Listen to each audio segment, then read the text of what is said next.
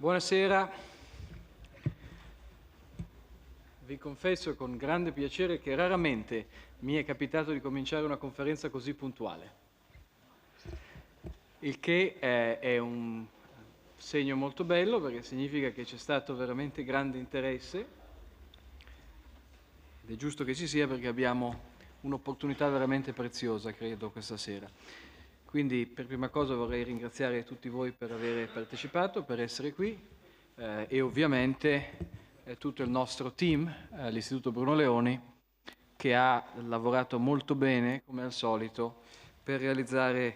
un evento che non so se può essere all'altezza del nostro relatore, ma non di meno, in qualche modo, prova ad avvicinarsi.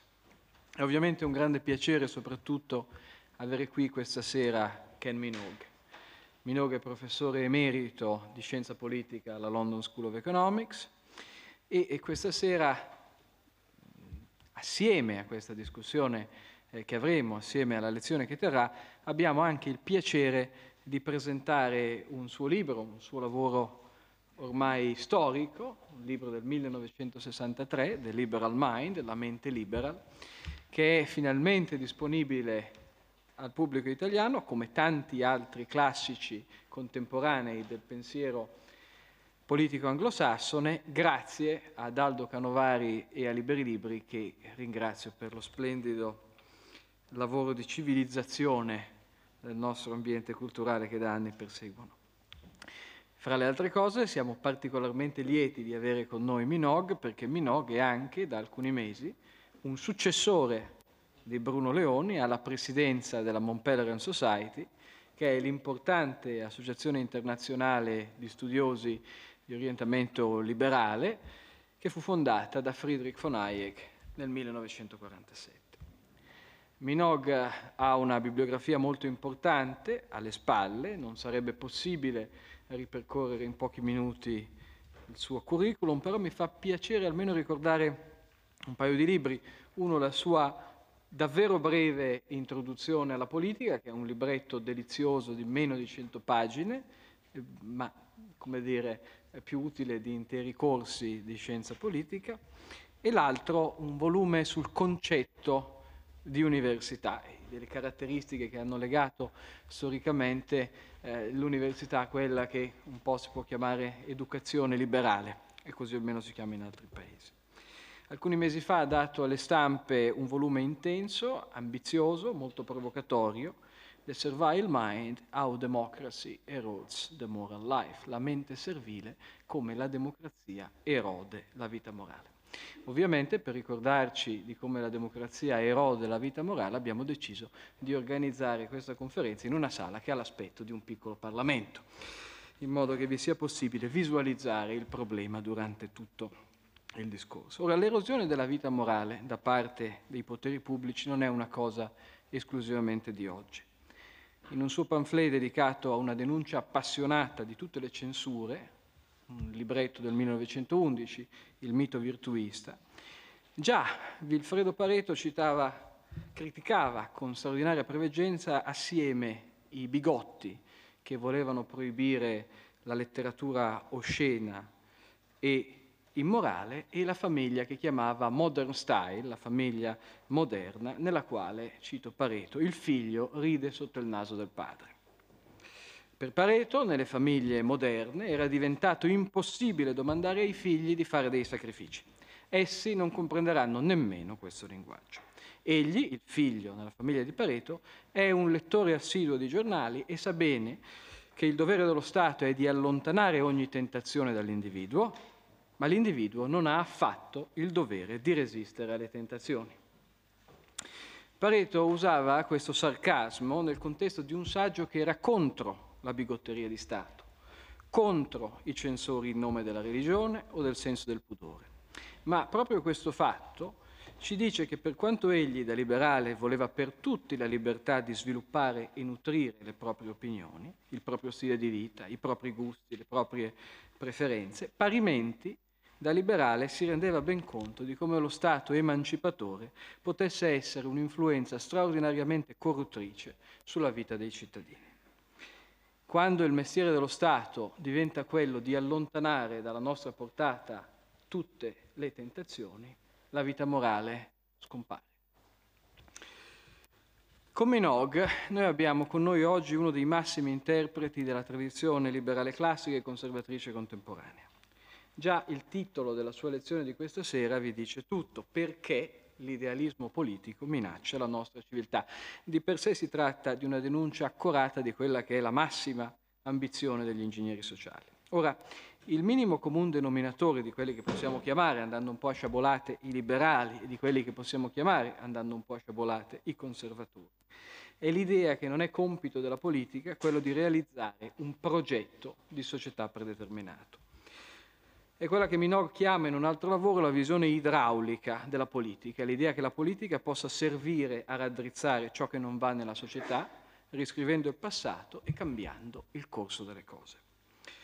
Il perfettismo, cioè l'idea che sia possibile ed auspicabile correggere una società che è frutto di un'infinità di relazioni spontanee per sovrapporle un piano, un progetto,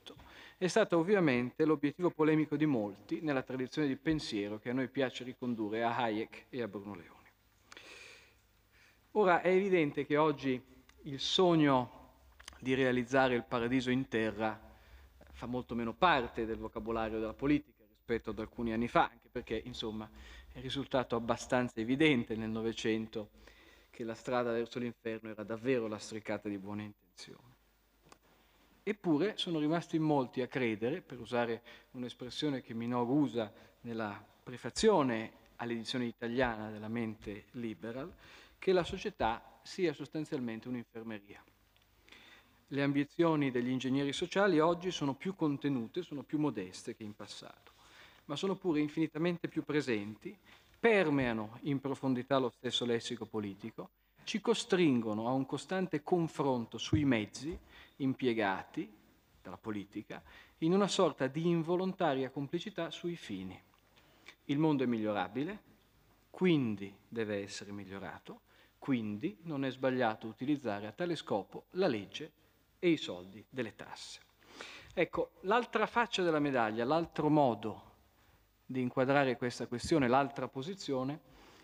è stata ben riassunta da un amico maestro da alcuni punti di vista di Minogue, Michael Oakeshott, di gran lunga il più grande filosofo politico conservatore del secolo scorso, che ebbe modo di notare come, a quanti condividono il nostro modo di pensare, la nozione che si possano imporre d'autorità un piano agli uomini e imporre un modo di vivere ad una società appare come una prova di pretenziosa ignoranza, che può essere sostenuta solo da uomini che non hanno rispetto per gli esseri umani e sono pronti a farne i mezzi per la realizzazione delle loro ambizioni. Fine della citazione. Prima di cedere la parola a Minogue, vorrei affrontare un tema che se volete ha anche un po' a che fare eh, col mio mestiere, cioè col posizionamento dell'Istituto Bruno Leoni tra virgolette, cioè il rapporto tra conservatori e liberali. Ora è evidente che questo rapporto è dialettico e complesso e, e in un paese come il nostro non si può neanche usare in realtà per tanti motivi la parola conservatore.